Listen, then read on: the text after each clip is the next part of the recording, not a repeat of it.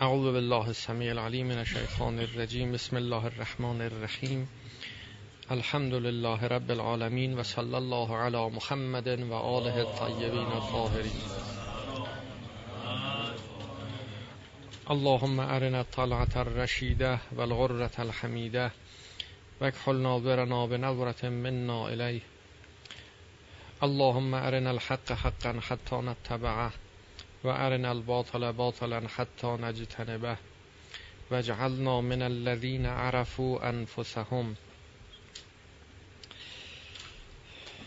بحث ما در جلسه گذشته به اینجا رسید که انسان موجودی خدایی است. انا لله ما خدایی هستیم.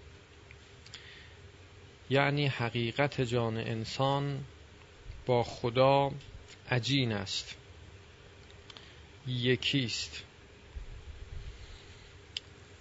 این پیوستگی این یگانگی که میان حقیقت جان انسان و خدا هست موجب می شود که ما در مرحله بعد بفهمیم که چه باید کرد.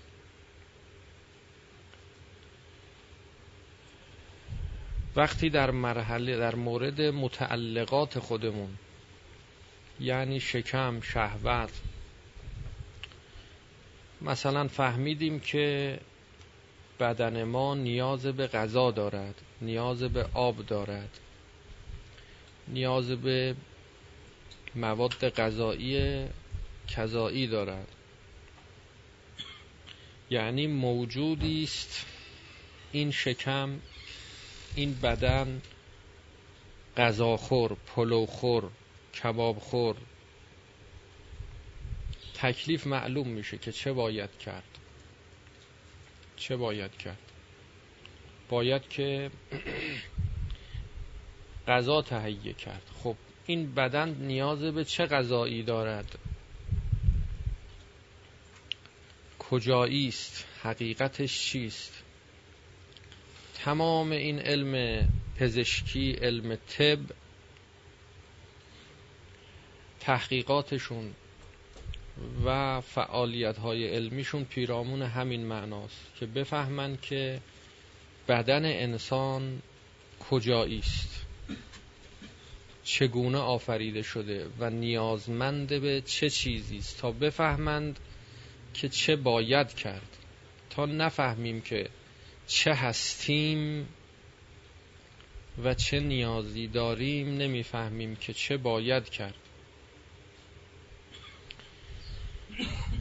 عرض شد که انسان از محرومیت ها و نیستی ها خوشش نمیاد.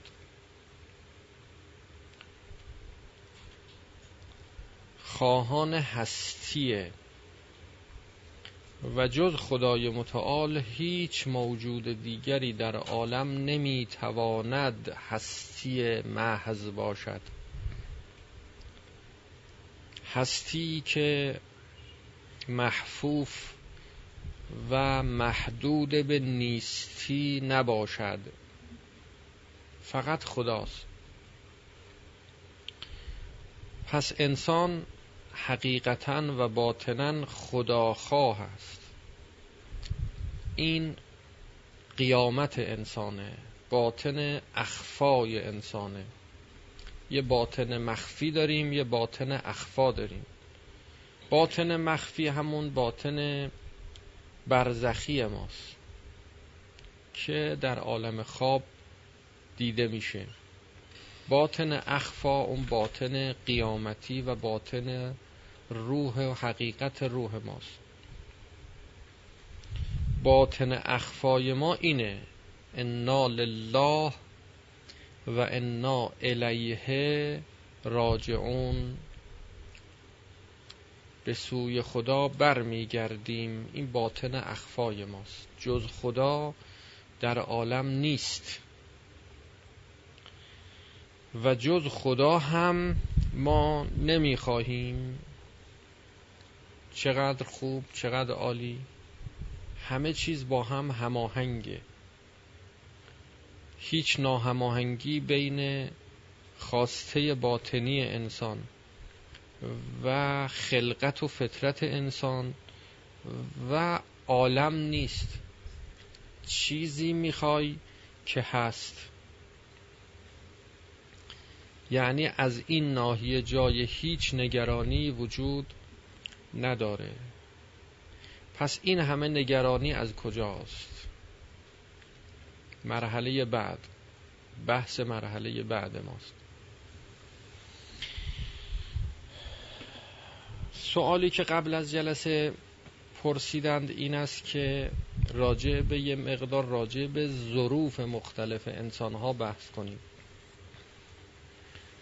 و نهایتا جایگاه انسان کامل.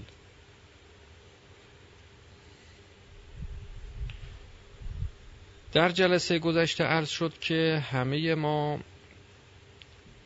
لزوما در یک مرتبه و در یک اندازه از ظرف نیستیم. ظرف وجودی ما با هم متفاوته. کما اینکه روایت هم داریم از امام صادق علیه السلام که الناس و معادن معدنهای مختلف هستند.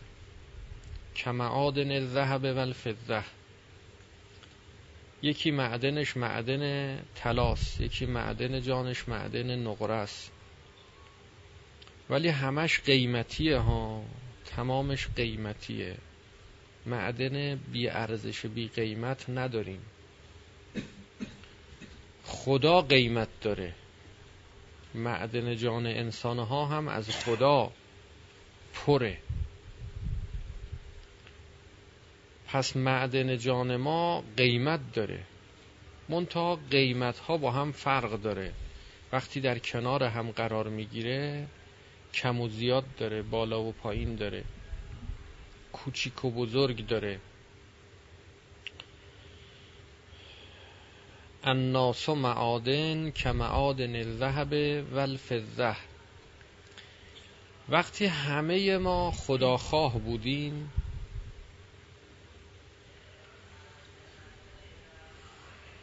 در این جهت مشترکیم. اختلاف ظرف ما ارتباطی به فطرت ما نداره که این فطرت خداییه. انا یعنی انا همه ما. بلا استثناء. لله خدایی هستیم. و انا یعنی هممون. الیه راجعون. خدایی هستیم به خدا برمیگردیم.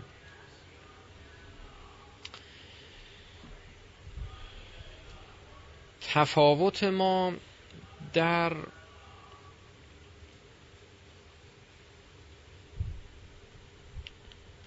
دریافت های باطنی ما از موجودی ما از خداست.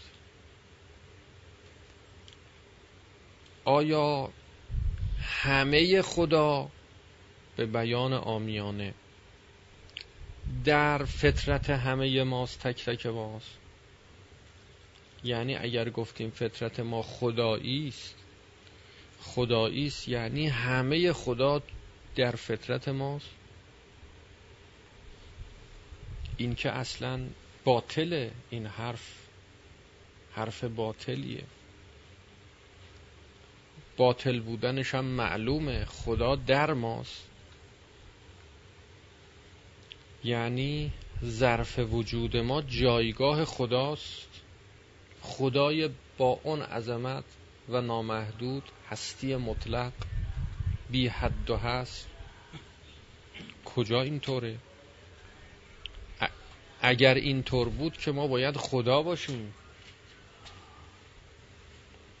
اینجا نقاط انحرافه که کسانی که تا اینجا میان از اینجا به بعد جلوتر نمیرن.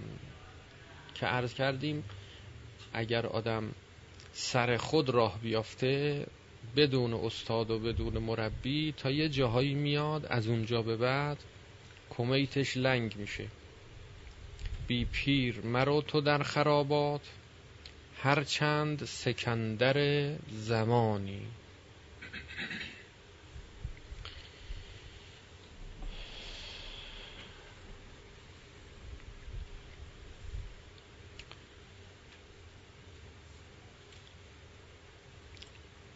هر کسی به اندازه ظرف فطرتش و جانش از خدا شناخت داره. از خدا معرفت داره. خدا در باطن جان او هست. از حقیقت بهرهمنده. به اندازه خودش. یعنی اگر که ما تمام اون چرا که ظرف وجودی ما اقتضا داره به فعلیت برسونیم. یعنی اون بعد قیامتی اخفای خودمون رو ظاهر و آشکار و هویدا کنیم بیرون بریزیم. یوم تبل السرائر سریره ها باطن ها برملا میشه رو میشه. قیامت ما برپا بشه با هم متفاوتی. یعنی قیامت هر یک از ما با قیامت دیگری متفاوته.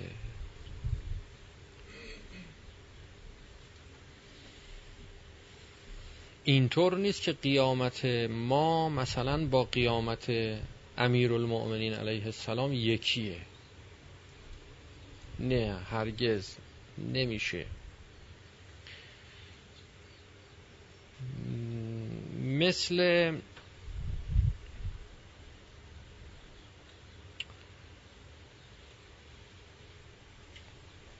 ظرف های لیوان و پارچ و امثال اینا که اینا ظرف ها ببینید مختلفه اندازه ها مختلفه. جایی که داره برای این که توش مثلا آب ریخته بشه مختلفه. ما در قیامت انشالله می‌خوایم که از دست امیرالمؤمنین سیراب بشیم. از حوز کوسر ساقی هم امیرالمؤمنین باشه. با از اون دریای بیکران حقیقت و معرفت خودش یه ظرفی می‌زنه میریزه تو مشک ما تو مشک وجود ما. یه خورده کریخ پر میشه. حالا ببین امیرالمؤمنین چیه که همه دنیا جمع میشن حضرت. یه کاسه به این میده یه فرض بکنی نصف کاسه واسه اون میریزه یه خورده واسه این یه خورده واسه اون. همه سیر میشن. همه سیراب میشن. دقت کنید. کسی گرسنه و تشنه کنار نمیره ها. هر کس به هر اندازه ای که می‌خواد. حالا فرض بکنید درجه خواست افراد کامله که حالا به مرحله خواستن نرسیدیم. بحثشو نگفتیم. صد درصد که بخواد پر که بکنه ظرفشو حضرت یعنی سیر شده سیراب شده. دیگه نمی‌خواد می‌رسه به جایی که دیگه پره پره. نمی‌خواد نه اینکه میگه نمی‌خوام. چنان غرق میشه در لذت و شادمانی که دیگه بیشتر از اون رو نمی‌فهمه تا بخواد. وضعیتی پیدا می‌کنه که دیگه بیشتر از اون رو نمیگه می‌خوام. نه اینکه میگه نمی‌خوام.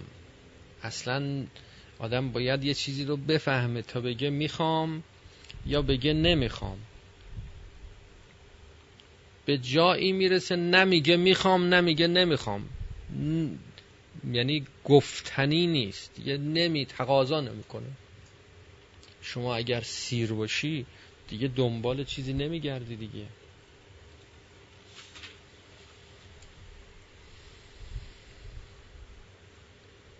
انسان کامل همینه. یعنی ظرف وجودیش پر میشه. از پر میشه یعنی چی؟ یعنی تمام اون چرا که از حقیقت در باطن جانش بود آشکار شد رو شد ظرفیتش کامل شد. استعدادش به فعلیت نهایی و کامل رسید. باید چی می‌شد؟ همون شد. هر کسی ساخته شده برای اینکه خودش بشه. خودش شد به اونی که می‌خواست رسید. تفاوت این ظروف هیچ تأثیری در خودش شدن نداره. بگیم این ظرفش کوچیکه چون مثلا یه استکان بوده یه لیوان بوده پارچ نبوده مثلا کمتر رسید. نه. کامل کامل رسید. منتها کمالش به چیه؟ کمالش به این است که ظرفش پر بشه. ظرفش هم پر شد. مشکل دیگه ای نداره.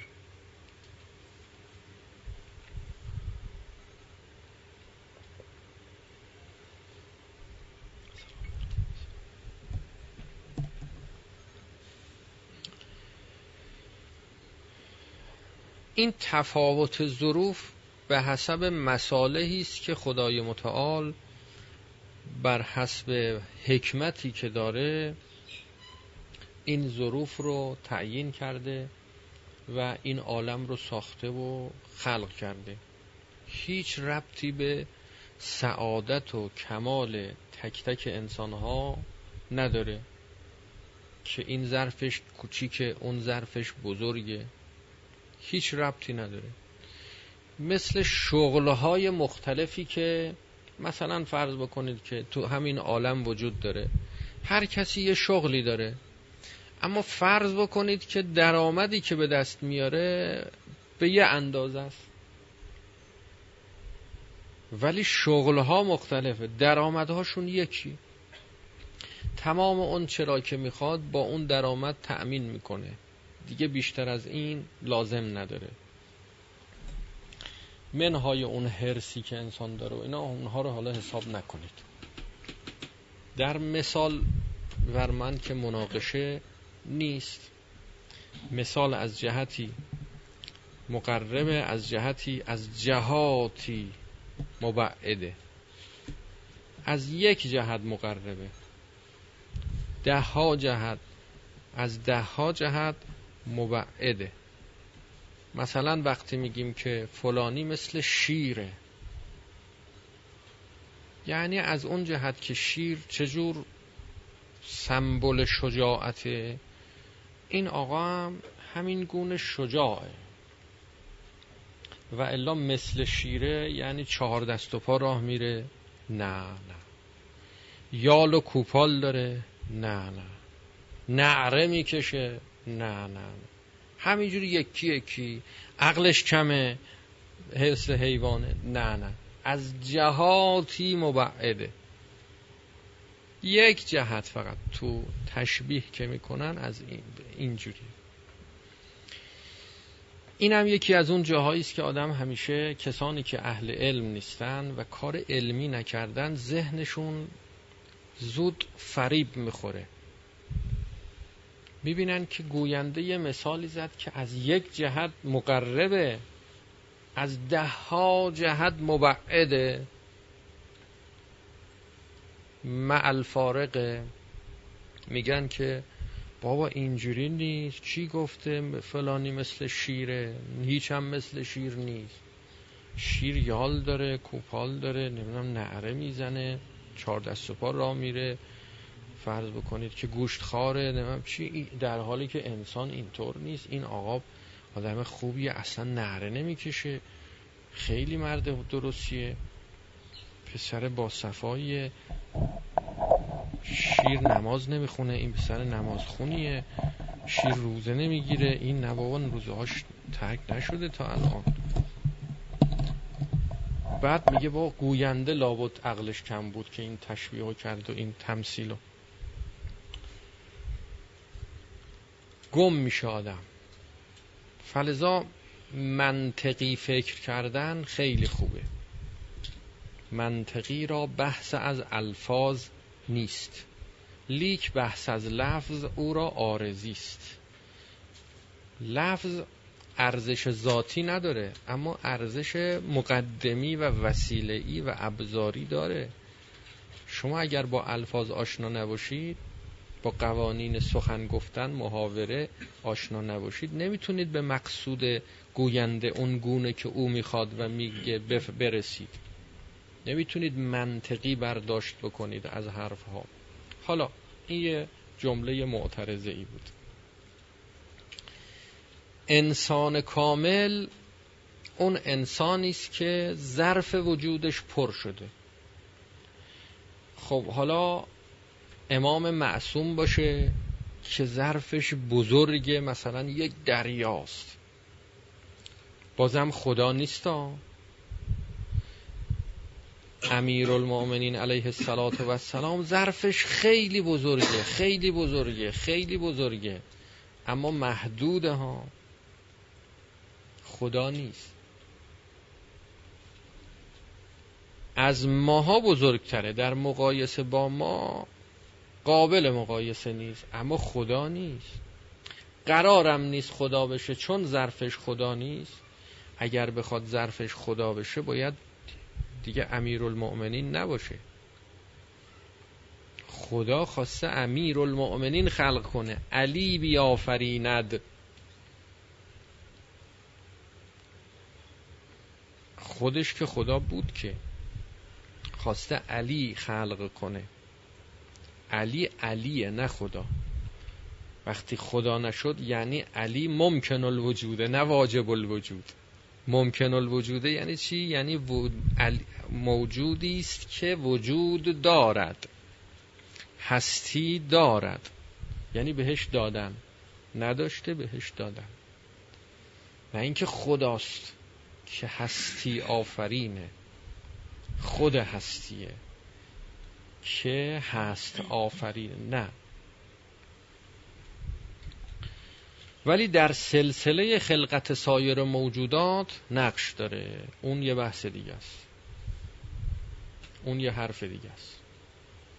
از ما خیلی بزرگتره قابل مقایسه نیست.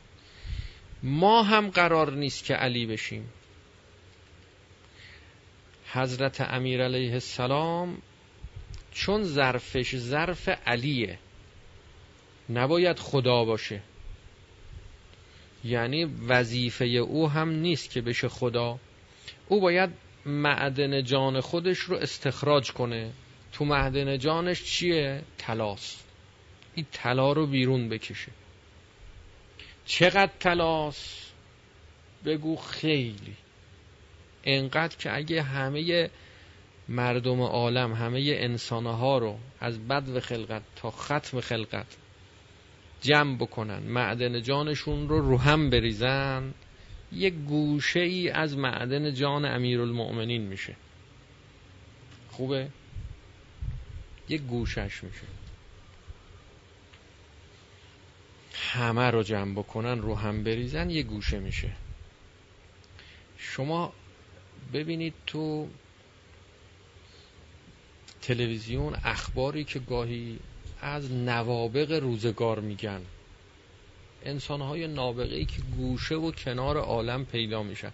گوشه و کنار گاهی ها پیدا میشن. مثلا فرض کنید میگن در سن پنج سالگی دکتراش هم گرفته. اینجوری ها. اینقدر قدرت محاسبه ریاضیش قویه که بدون اینکه محاسبات رو بیاره رو کاغذ همین که میگی مثل کامپیوتر جواب میده بلا فاصله با کمترین زمان. حالا این مغز چه مغزیه که داره این کار رو انجام میده؟ هرچی نابغه تو عالم تا الان وجود پیدا کرده همه اینا رو شما جمع بکن. تمام اون نبوغشون رو تو اون بعدی رو که نبوغ دارن یکی گوشش یه چیز نابغه یکی چشمشه یکی مثلا شامشه یکی زائقشه یکی به شما عرض کنم مغزشه یکی چپ مغز سمت چپ مغزش کار می‌کنه یکی سمت راست مغزش یکی دو همه طرف مغز نداریم هنوز که دو طرفش کار بکنه. همه با یه طرف مغزشون بیشتر یکی بعضی چپن بعضی راستن. شما همه اینا رو بذارید رو هم دیگه بعد تازه اینا میشن یه گوشه ای از کمالات امیرالمومنین همه اینا رو می‌ذاره تو جیبش را میره. حالا می‌خواید ببینید امام یعنی کی یعنی چی؟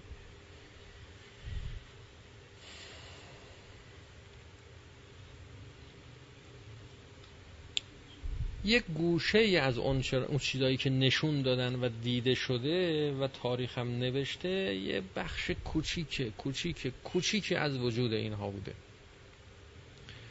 خب ظرف خیلی بزرگ اما همین ظرف بزرگ با خدا حسابش جداست. او باید امیرالمؤمنین بشه یعنی این ظرف رو پر بکنه و پر کرده. حالا که پر کرد میشه انسان کامل. من و شما مثلا فرض بکنید ظرفمون چقدره؟ به اندازه یه لیوان. این ظرف رو باید پر بکنیم اگه پر کردی شما هم انسان کاملی. هیچ فرقی با امیرالمؤمنین نداری. تا الان همش گفتیم حساب ما با امیرالمؤمنین جداست. او ظرفش چیه؟ او کجاست؟ اون فلان شما فلان من ف... حالا میگیم اگه پر کردی هیچ فرقی با امیرالمؤمنین نداری. هیچ فرقی نداری؟ یعنی چی؟ یعنی ظرفت یکیه نه. الان که گفتیم ظرفت متفاوته. هیچ فرقی نداری؟ یعنی شما هم انسان کاملی. یعنی به اوج لذت و سعادت و کمال خودت رسیدی.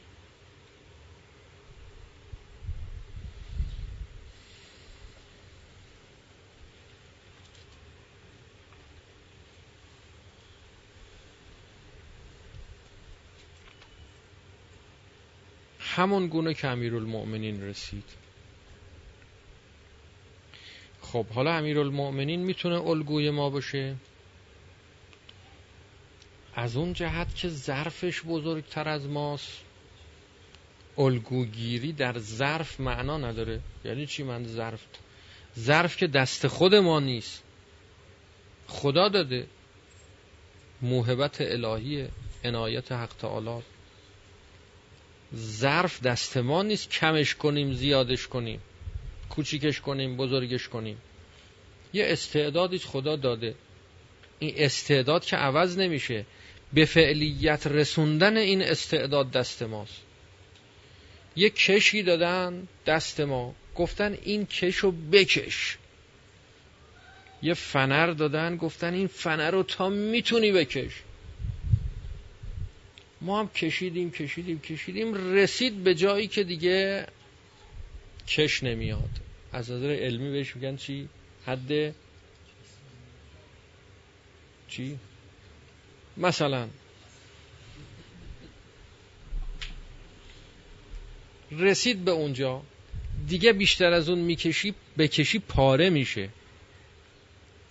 پاره میشه. کش نمیاد. این حد ظرف معنای ظرف اینه.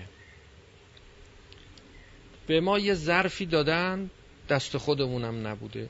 حالا گفتن این ظرف رو پرش کن این کش رو بکش ما هم کشیدیم. اگر تو آخر کشیدی با امیرالمؤمنین در این جهت یکی است الگو بگیریم از امیر حضرت امیر علیه السلام چجوری الگو بگیریم؟ الگو بگیر در کشیدن. نه در ظرف. به ظرف چی کار دادی؟ ببین او ظرف خودش رو چجور پر کرد اون کش وجودش رو چقدر کشید و کش اومد تا به نهایت رسوند. هر چه در توان داشت خرج کرد. خداییش ما تو کشیدن خیلی فاصله داریم با امیرالمومنین تو کشیدن ها نه تو کش. تو کش که خب حسابش جداست. تو کشیدن این کش هم با خیلی فاصله داریم. ما چقدر می‌کشیم حضرت چقدر کشید. حضرت هر چی داشت و نداشت خرج کرد. ما تازه به اندازه خرج می‌کنیم که باز یه چیز گیرمونم بیاد اضافه تر. یعنی خرج کردن ما هم حقیقتش خرج نیست معامله است. خرج می‌کنی جبرانش جای دیگه بشه. دوچرخه داری دوچرخه تو میدی به رفیقه که بعدا که موتور خرید از موتورش سوار شو. موتور داری موتورتو میدی که ماشین خاصی هم ماشینش رو بگیری بری باهاش. مبادله می‌کنی. مبادله تو این عالم ها نه این عالم با اون عالم. اون عالم باشه اب نداره. ولی این عالم. کاری با خدا نداری. اصلا اسمش بخشش نیست. اصلا اسمش گذشت نیست. اسمش خرج کردن نیست. این داد ستده.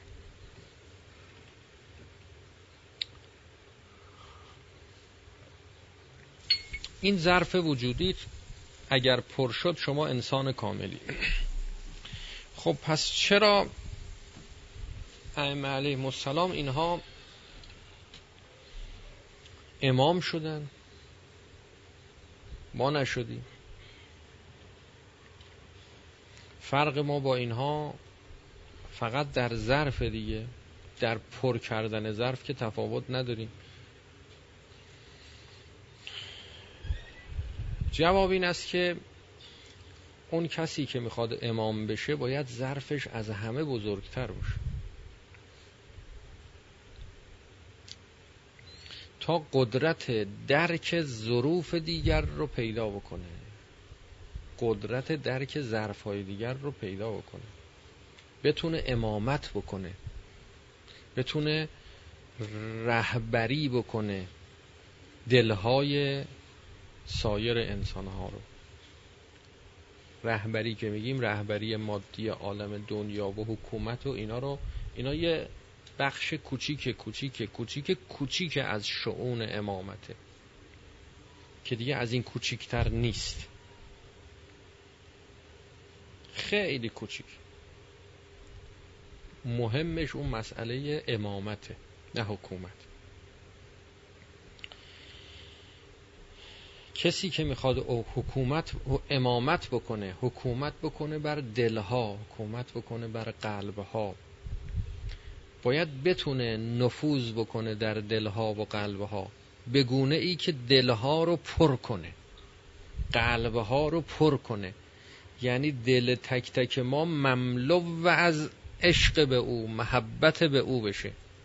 تا او بتونه ما رو امامت کنه ولایت کنه دستگیری کنه ما رو حرکت بده. اگر ظرف خودش کوچیکه با همه وجودش اگر تو دل ما جا بکنه مثلا تازه میشه یک گوشه از دل ما از قلب ما. هنوز یه قسمت های خالی باقی میمونه که شیطان نفوذ می‌کنه. شیطان نفوذ می‌کنه. و وقت از خ... به شما از کنم که خدا و اولیاء خدا سو استفاده می‌کنه. جای خالی زیاد میمونه دیگه. باید پر بکنه. اگه نداشته باشه چجوری می‌خواد پر بکنه؟ یه چیزایی شما می‌فهمی که اون نمی‌فهمه اصلا. خدا بهش نداده این فهمو که بفهمه. دست خودش هم نیست. تقصیر خودش هم نیست که نمی‌فهمه ها. نمی‌فهمه. ظرفش کوچیکه. این کش از اول بهش کوچیک دادن. بیشتر از اینم کش نمیاد. وقتی نمی‌فهمه شیطان هر کسی متناسب با ظرف وجودیش و فهمشه. او اصلا شیطان منو درک نمی‌کنه تا بتونه راهکاری برای مقابله و مبارزه و جهاد با نفس و جهاد با شیطان به من ارائه کنه. درک نمی‌کنه. این که نمی‌تونه امام من باشه. امام باید مسلط بر من باشه. من و گنده تر از منو بفهمه و درک بکنه تا بتونه منو راهنمایی درست و دقیق و به جا کنه. راهنمایی امام نسبت به تک تک ما راهنمایی مرجع تقلید نسبت به ما نیست. که بگه یه رساله می نویسم این رساله رو میدم به مردم مطالعه کنن استفاده کنن برن دستورالعملشون رو عمل کنن.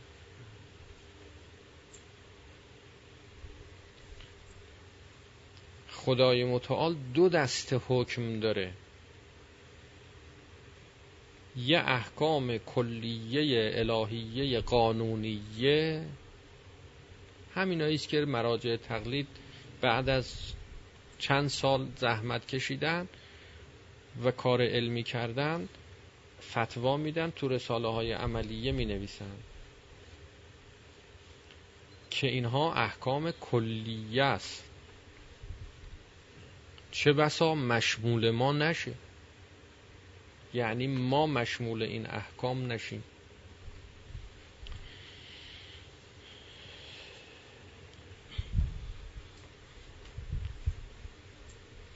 خدای متعال فرموده لله علی الناس حج البیت. حج رفتن واجبه. من استطاع الیه سبیعا. کسی که مستطیع شود من شما که مستطیع نیستیم توان مالی نداریم توان راهی نداریم استطاعت بدنی نداریم نمی‌تونیم بریم. پس واجب نیست. حج واجبه یا واجب نیست؟ حج برای کسی که مستطیع واجبه. اما این حکم چه ربطی به من داره؟ من الان چیکار کنم؟ الان هیچ هیچ کاری نکن. خدا حکم نداره چرا؟ خدا حکم داره. خدا تو قرآن نفرموده لله علی الناس البیت. چرا فرموده؟ خب من بالاخره در قبال این آیه باید یه تکلیفی داشته باشم. نه ندارم. هیچ تکلیفی ندارم. چون به من که نفرموده که. نفرموده به من که برو حج. من که مستطیع نیستم. من که شرطشو ندارم. از کجا بفهمم؟ که من الان باید برم یا نه. باید نگاه کنم ببینم مستطیع هستم یا مستطیع نیستم. حالا این تشخیص این که من بفهمم شرایط اون حکم دارم یا ندارم یه موقع راحته. مثل همین مستطیع بودن و نبودن. تو ماه رمضان کسانی که سالم هستن باید روزه بگیرن. اما کسانی که بیمار هستن و مشکلی دارن که روزه گرفتن براشون ضرر داره نباید روزه بگیرن. من جز کدوم دسته از اینا هستم؟ اینجا یه خورده سختتر میشه. یه خورده سختتر میشه. بفهمم که من جزو اونایی هستم که روزه براشون ضرر داره یا ضرر نداره. کارشناسی تر میشه. تا همینطور برید سایر احکام که باید جهاد کرد. خب باید جهاد کرد. خب به من چه؟ من چی کار کنم الان؟ من هیچ. تو رساله نوشته باید جهاد کرد. خب جهاد کرد. من الان چیکار کنم؟ یه حکمی خدا داره یه تکلیفی من دارم. یه تکلیفی شما داری. این دو مرحله است. خوب دقت کنید. دو مرحله است. یک مرحله نیست که شما بگی که خب همین رساله های عملیه کافیه دیگه تموم شد. با وجود رساله عملیه با مطالعه رساله عملیه همه رساله رو هم حفظ باش. نه اصلا خودت مرجع تقلید باش رساله هم نوشتی. دیگه بالاتر از این.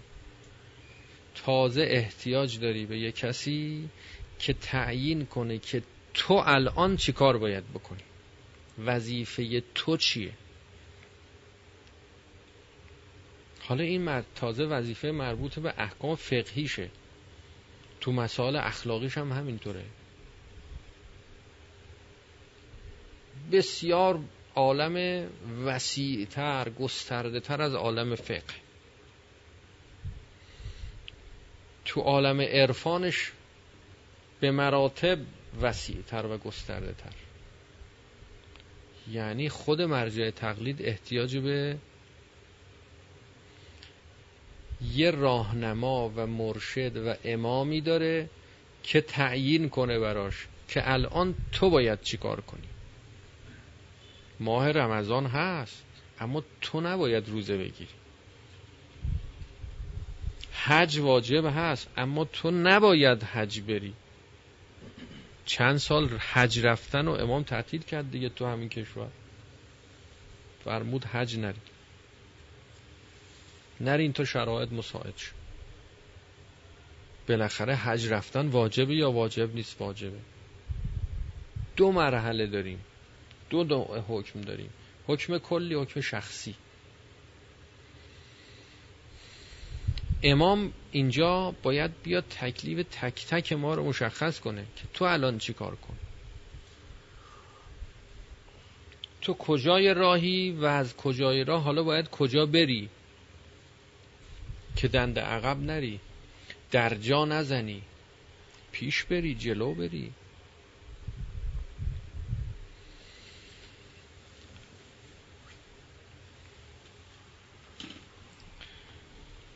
حالا اگر بگیم که بعضی اینجور میگن که انسان کامل اصلا نداریم انسان هیچ وقت به اون کمال نهایی و آخر خودش نمی‌رسه.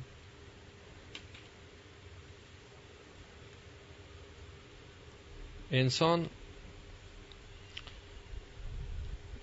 چون باید به خدا برسه خدا هم که نامحدوده.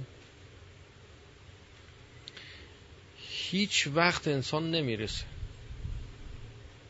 وقتی هیچ وقت نمی‌رسه یعنی همیشه در راهه.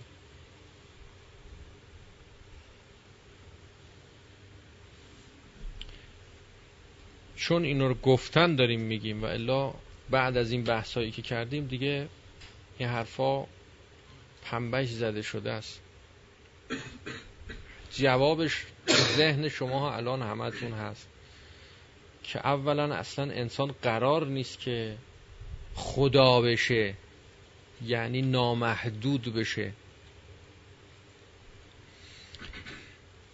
نامحدود شدن با نامحدود خواستن فرق داره. ما نامحدود خواهیم یعنی خدا خواهیم. خدا خواهیم غیر از این نیست که ما خداییم. ما نامحدودیم. نگید که نمیشه که آدم خدا خواه و نامحدود خواه باشه ولی خودش نامحدود نباشه.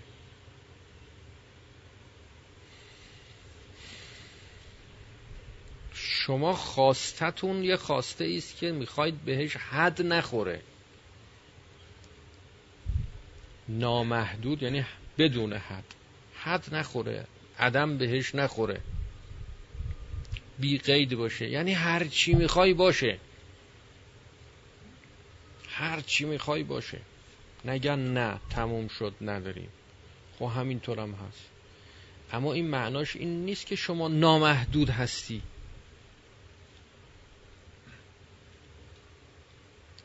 اعداد سلسله اعداد محدوده یا نامحدوده؟ نامحدوده هر چی بشماری که تموم نمیشه که بازم هست. حالا که سلسله اعداد نامحدوده و ما هم این سلسله اعداد رو می‌تونیم بشماریم شروع کنیم به شمردن. یک دو سه همینجور بشمار بشمار برو جلو. ما نامحدودیم؟ نه ما محدودیم. سلسله اعداد نامحدوده. اما ما که میفهمیمم که سلسله اعداد یعنی میگیم هر چی بشماری تموم نمیشه. یعنی فهمیدیم یعنی چی؟ نامحدود و فهمیدیم یعنی چی؟ خب حالا که فهمیدیم پس ما نامحدودیم؟ نه. چرا؟ چون مفهوم نامحدود و فهمیدی. اما خود نامحدود رو نتونستی بشماری ها. هر موقع تونستی سلسله اعداد و تا بی نهایت بشماری شما هم بی نامحدودی اما وقتی که اینجا نشستی میگی ها نامحدود آها یعنی اونی که حد نداره ته نداره. ها فهمیدم. فهمیدم یعنی چی. مفهوم نامحدود شما فهمیدی. کسی که مفهوم نامحدود رو فقط می‌فهمه با اون کسی که ذات نامحدود رو بهش می‌رسه. این فرق داره. قرار نیست که ما به ذات خدا برسیم. ذات خدا یعنی با همه اون وسعتش. برسیم و واجد چیم یکی؟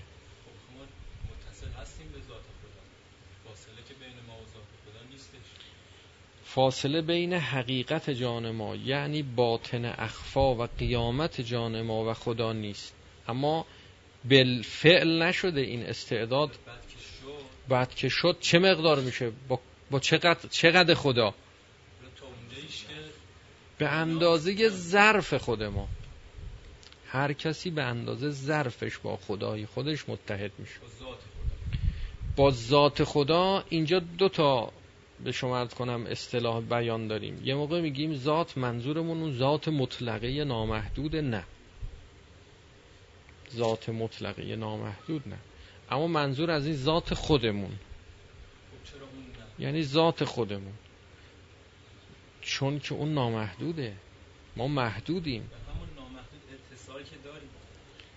اتصال به نامحدود مثل این است که گفتم که این شما تصوری بکنی مثلا از اعداد نامحدود.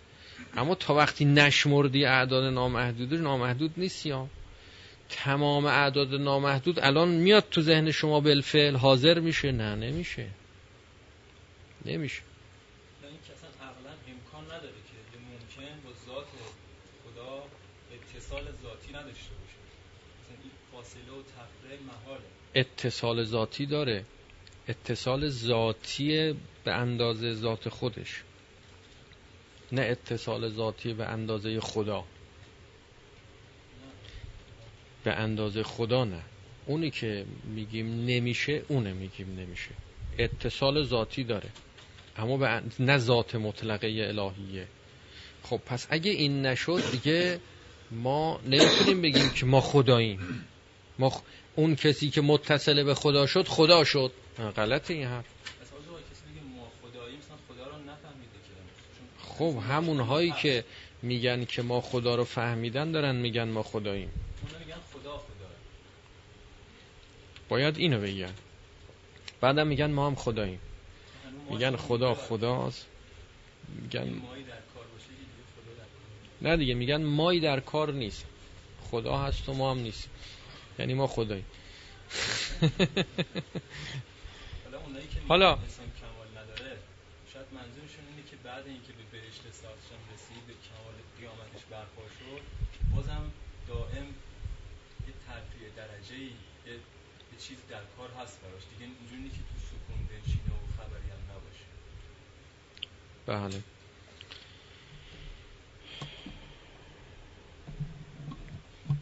بعضی ها به خاطر این حرف اومدن یه حرف های نادرست دیگه ای زدن. یعنی گفتن که خب حالا اومدیم و انسان به کمال مطلق خودش رسید به کمال نهایی و اوج لذت خودش رسید. حالا بعدش چی؟ حوصلش سر میره دیگه. خب حالا الان سرش گرمه میگه برم تلاش کنم فعالیت کنم.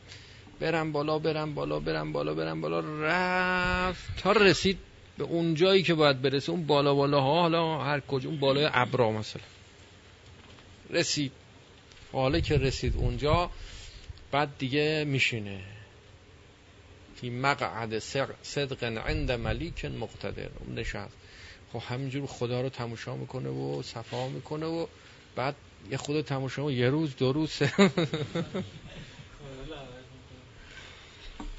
یه خود می‌زنه این کانال یه خود می‌زنه. بعد خسته.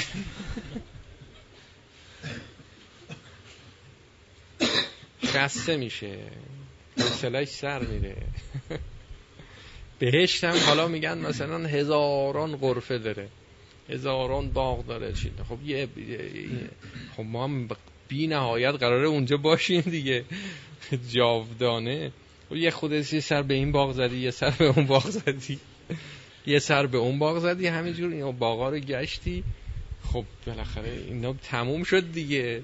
تموم شد. بعدش چیکار حوصله هی دور بزن هی باز برو تو این باغ با با هوریای بهشتی مثلا.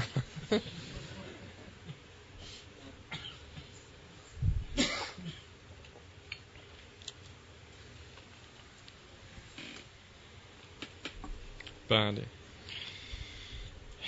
این محصول این این سوال محصول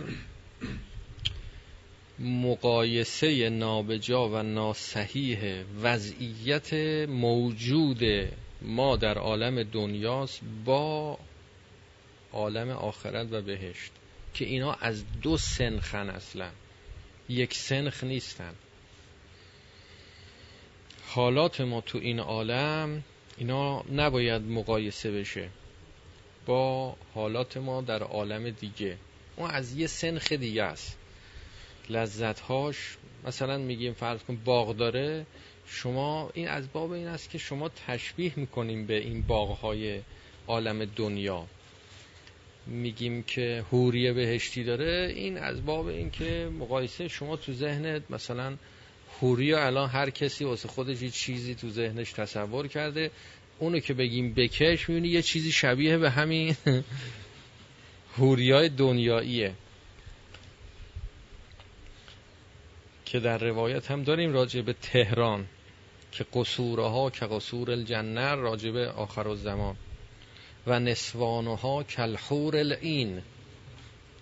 زنهای تهران مثل هورالعین میان تو خیابونا. و بناها مثل بناهای بهشتی قصرهای بهشتی میشه. اینا همش از باب تشبیه که شما به ذهنتون بیاد و الا پشت سرش میفرمند که نه نه نه اینا نیست اینا نیست. لا یدرک ولا یوسف. نه بهشتش جهنمش هم همینه. جهنمش هم میگن آتشه. اما بعد میگن نه نه نه این آتش نیست اون آتش یه آتش دیگه است. که یه جرقش اگه به همه دنیا بیافته همه این عالم بیافته تمام این عالم رو خاکستر می‌کنه. یه جرقش اون یه چیز دیگه است. یعنی این نیست دیگه. این نیست. غذا داره میوه داره خوراکی داره اما خوراکیاش اینا نیستان. اینجا خوراکی می‌خوری باید بری دستشویی. اونجا نه اونجا دستشویی رفتن نداره. یه خود زیاد بخوری دلت درد می‌گیره.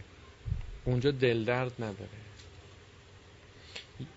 چطور میشه دل درد نداره؟ زیاد بخوری. و خستگی داره خسته کننده میشه. چطور وقتی می‌خوری دستشویی نداره. دیگه لازم نی بری دست و خسته کننده میشه. مقایسه های نابجا. هیچ با این نعمت های عالم دنیا مقایسه نکنیم. تشبیه کردن بله از باب تشبیه که ذهن ما چون ما عقلمون تو چشممونه. نمی‌تونن مستقیما بیان اون لذات رو به ما نشون بدن. ما نمی‌کشیم. کشش درک اون لذات رو نداریم. مجبورن چیکار کنن؟ بیان همون مقداری که می‌فهمیم. به همین خاطر قرآن نازل شده. نازل شده یعنی پایین اومده. تمام انبیا اینها تو بهشتن. از بهشت پایین اومدن. نازل شدن. نازل شدن تا ما رو با همون زبانی که می‌فهمیم با همون مقدار درکمون شعورمون با چشم از چه طریق چشممون از طریق حواس پنجگانمون معرفتمون رو زیاد کنن کم کم دستمون رو بگیرن و از چاه زلالت و گمراهی بالا بیارن. کم کم چشممون باز بشه. هر چقدر جلوتر میایم لذت های جدیدتری رو بهش می‌رسیم. این لذت مثلا چه لذتیه که دارد که اگر لذت ترک لذت بدانی دگر لذت نفس لذت نخوانی؟ این چه جور لذتیه؟ یه بچه شما به یه بچه بگو این لذتی که تو می‌بری این لذت نیست. این لذت رو ترک بکن این چقدر لذت می‌بری؟ اصلا این یه چی؟ حرف مزخرفی. یه حرف باطلیه. ظاهرش میگه من الان اینو غذا رو بخورم لذت داره. تو میگی این غذا رو نخور مقاومت کن در مقابل نفست که میگه غذا بخور نخور ببین چقدر لذت داره. کیف می‌کنی؟ دلت می‌خواد به نامحرم نگاه کنی. چشم تو بپوش نگه دار نگاه نکنی چقدر کیف می‌کنی. من بودم نگاه نکردم و چقدر اراده دارم چقدر قدرت دارم. وقتی نگاه می‌کنی یه لذت می‌بری. بعد اه اه اه خاک بر سر من با این ضعف نفسانی که من دارم که نتونستم چشمم رو کنترل کنم. یعنی یه کسی دیگه اختیار من و زمام امر چشم منو به دست خودش گرفت. و منو وادار به انجام یه کاری کرد که من نمی‌خواستم و شد. از دستم در رفت. چقدر ضعیفم. یعنی همه لذت ها لذت های شکمی که نیست. لذت هایی که تو مشت بگیری نشون بدی اینجوری مادی ظاهری چشم پر که نیست. یه لذت های دیگه ای هم وجود داره به یه شکل های دیگه ای تو سنین مختلف. سن که بالا میره لذت ها عوض میشه. یه بچه ای که هنوز نیروی جنسی قوای جنسیش فعال نشده وقتی شما بهش بگی این لذت هایی که تو می‌بری از خوردن و خوابیدن و مثلا فرض بکنیم بازی کردن اینا همش نیست های لذت. هیچ حالیش نمیشه هیچ نمی‌فهمه.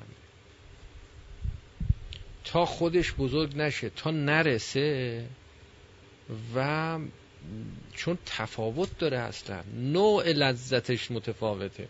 یه نوع دیگه است از یه سنخ دیگه است. یه مدل دیگه است.